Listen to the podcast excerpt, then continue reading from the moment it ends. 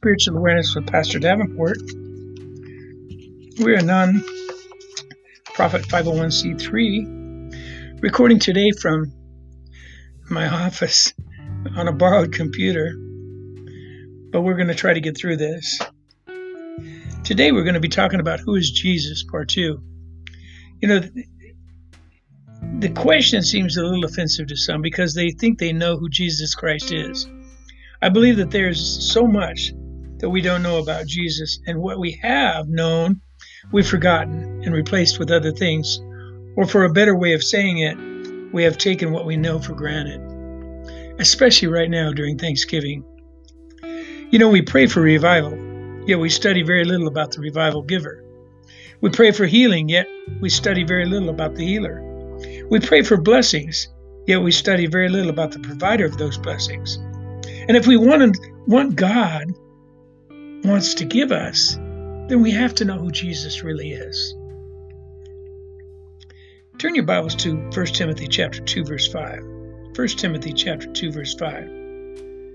It says for there is one God and one mediator between God and men and that man is Christ Jesus. It says for no man comes to the Father save through the Son.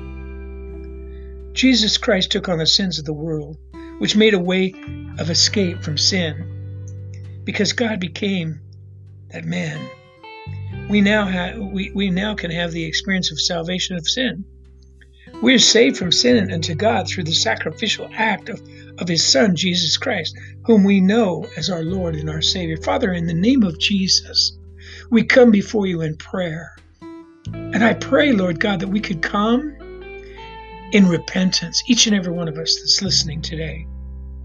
Let us go before God in repentance right now. Father, if we have if we've offended thee in any way, we repent of our sin right now. And if we've offended someone else, we repent of that. And if someone else has offended us, Lord God, we forgive them as you too would offend uh, would, would forgive us. Lord, we pray today let us cleanse our heart, our soul, our mind, our spirit. As you would forgive us our trespasses, then we must also forgive those who have trespassed against us. That's what the scripture says. That's what the Lord Prayer says. We come before you, Lord God, with an open heart, an open mind, an open spirit. And our soul is free to worship and praise you because we've laid all that at the altar. And now our souls are free, free to worship and praise your mighty name. Jesus said, If you will not forgive others, then my Father will not forgive you. So we come first and foremost in a state of repentance, and then in a state of thankfulness. It's not always about what we want, it's about what we can we can come to you in thanksgiving, especially right now. When you sit down at that Thanksgiving dinner, don't just bow your head so fast you get whiplash. Take a moment to go around the table and ask each person, why are you thankful to God? Let each person say what they're thankful for. It's been a long, hard year. Let them each say, I'm thankful for this or I'm thankful for that. And let's give God the glory that He deserves for the blessings He's bestowed upon each and every one of us. Father, thank you for the blessings of this year. It's been rough, but we've come through it. Lord, if someone out there has lost a loved one, we ask that you would help them with their grieving for we know that there is the other side. So many feel there's nothing, but we know that there's everything on the other side because the other side is with you. If we know Jesus, the glory, the glory of being with you in heaven is always there. Be with us, Lord, for this time of study. We ask it in Jesus' name. Amen and amen.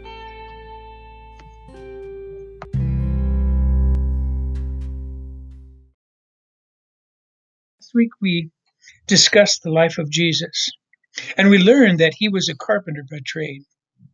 He was teaching in the synagogue at 12 years old, but his actual ministry did not begin until he was baptized by John the Baptist.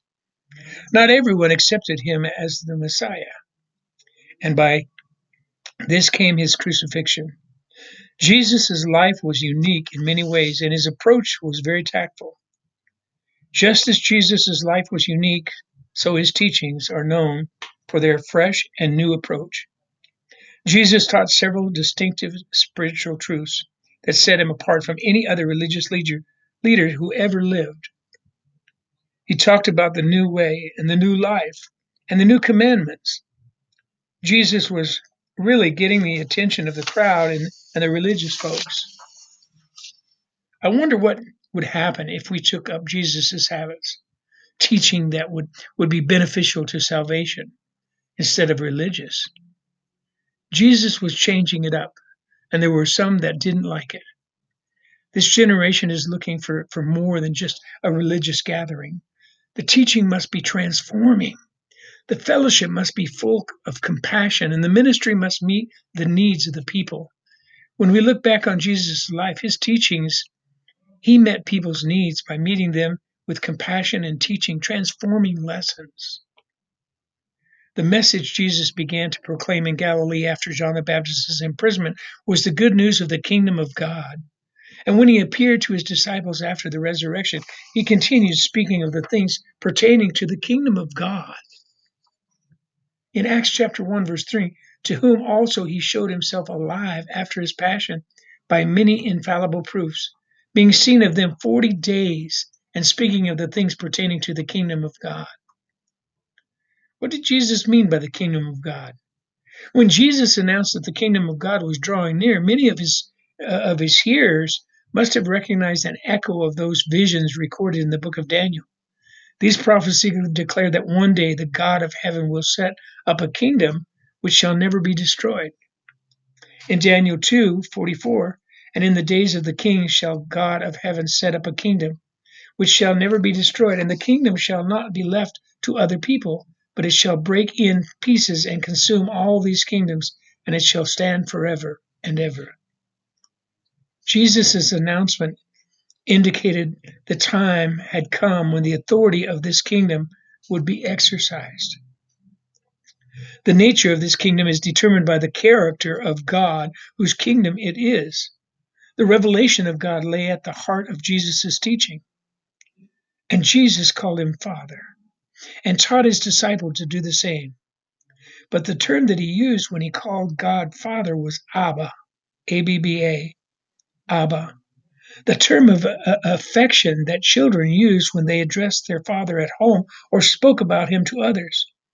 It was not unusual for God to be addressed in prayer as my Father or our Father, but it was most unusual for him to be called Abba. By using this term, Jesus expressed his sense of nearness to God and his total trust in him. He taught his followers to look to God with the trust that children show when they expect their earthly fathers to provide them with food, clothes, and shelter. This attitude is especially expressed in the Lord's Prayer, which may be regarded as a brief summary of Jesus' teaching. In this prayer, the disciples were taught to pray for the fulfillment of God's eternal purpose, which was the coming of his kingdom, and to ask him for their daily bread, forgiveness of sin, and the deliverance from all temptation. In Jesus' healing of the sick and the proclamation of good news to the poor, the kingdom of God was visibly present, although it was not yet fully realized. Otherwise, it would not have been necessary for him to tell his disciples to pray, Your kingdom come. In Matthew 6 and 10, Jesus said that it was coming with power in Mark chapter 9, verse 1. And he said unto them, Verily I say unto you, that there be some of them that stand here which shall not taste of death till they have seen the kingdom of God come with power. In the kingdom of God, the way to honor is the way of service. In this respect, Jesus set a worth, worthy example, choosing to give service instead of receiving it. The death and resurrection of Jesus unleashed the kingdom of God in full power.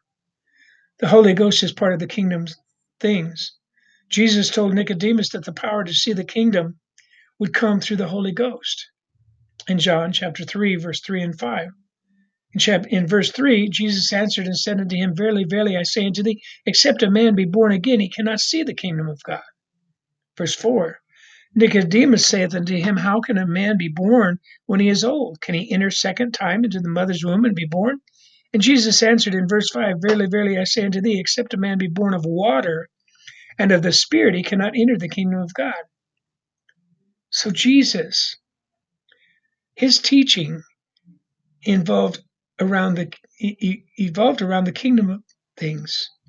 Today, if we want to experience the kingdom of God as Jesus taught, then we must follow the example he laid down to Nicodemus during their late night discussion. The kingdom of God is the spiritual level of the teaching of Jesus was kingdom driven. Jesus told his disciples that he would need to go away so that he could send back the comforter, the Holy Spirit. In John chapter 16, verse 7, nevertheless, he said, I tell you the truth. It is expedient for you that I go away.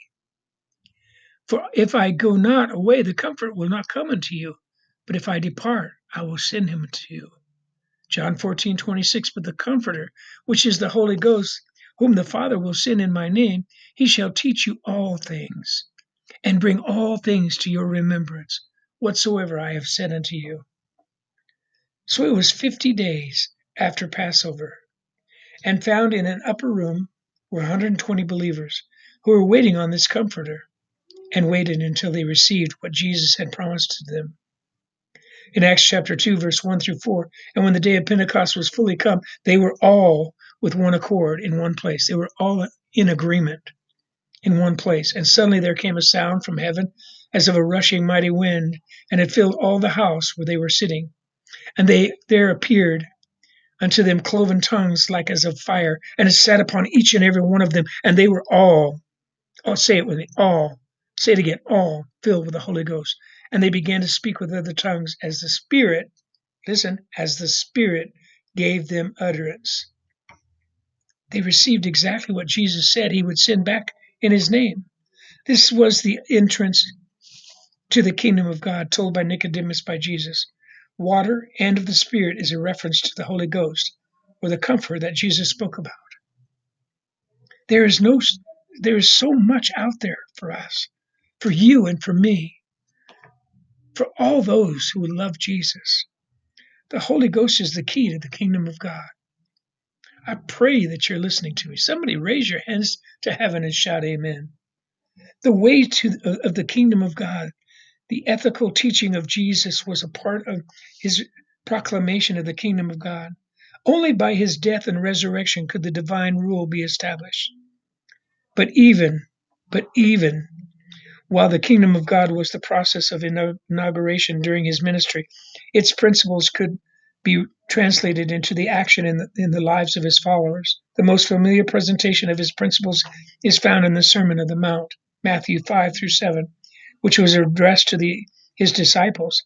These principles showed how those who were already children of the kingdom ought to live in Matthew 5 and 1 through 10.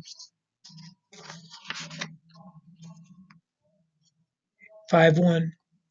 And seeing the multitudes, he went up on, into the mountain.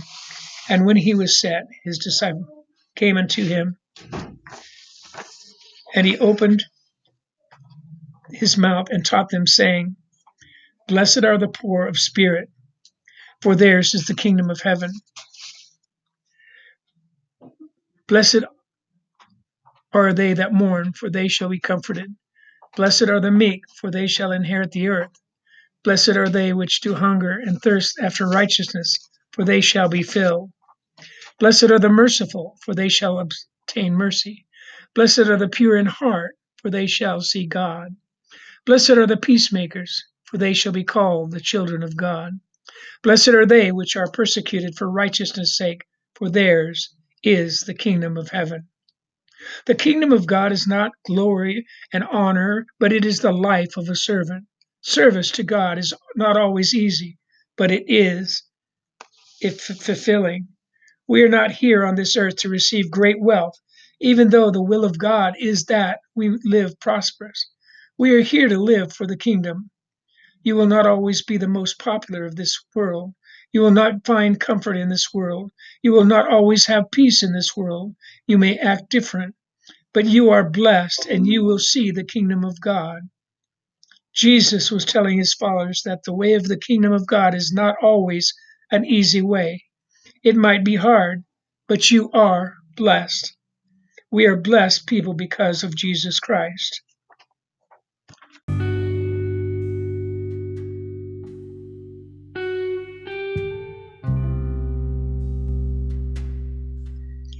In his teachings, the teachings of Jesus, the highest of all incentives is the example of God.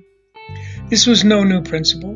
The central section of Leviticus is called the Law of Holiness because of its recurring theme. I am the Lord your God. Be holy, for I am holy. Leviticus 11:44. This bears a closer resemblance to Jesus' words in Luke 6:36. Be merciful, just as your heavenly Father also is merciful. The children of God should re- reproduce their Father's character. He does not discriminate between the good and the evil in bestowing rain and sunshine. Likewise, his followers should not discriminate in showing kindness to all. He delights in forgiving, forgiving sinners. His children should also be marked by forgiving by a forgiving spirit. The example of the Heavenly Father and the example shown by Jesus on the earth are one and the same. Since Jesus came to reveal the Father, Jesus' life was a practical demonstration of his ethical teachings. To his disciples, he declared, I have given you an example that you should do as I have done to you. John 13, 15. These are all very short they're short because it's time that we come to God in thanksgiving, forgiving others as we would have them forgive us. In conclusion, I say to you, please remember, Jesus Christ is our provider. Jesus Christ is our healer. Jesus brought us our Heavenly Father. Jesus Christ brought us our Comforter. Jesus Christ is our Savior and our Lord. I am so glad that Jesus is a part of my life. But I want you to know more about Him so that I can experience Him in fullness, so that I can share Him with others. I pray that same thing for you. I pray that each and every one of you would have a glorious, glorious Thanksgiving. I pray for each and every one of you out there listening to me on this broadcast. I know things have not been exactly a wonderful year with this COVID 19, this, this, this plague that's been upon us. And now with the, with the uh, economy the way it is, and gas prices, and the inflation, but listen to me, please. We are not a part of this world. And when things look bad, look up, pack up. We're going to go up to be with God in a kingdom that is richer than any kingdom upon this earth for we are going to be a part of the kingdom of God. Now may the Lord bless you and keep you. Make his face to shine upon you.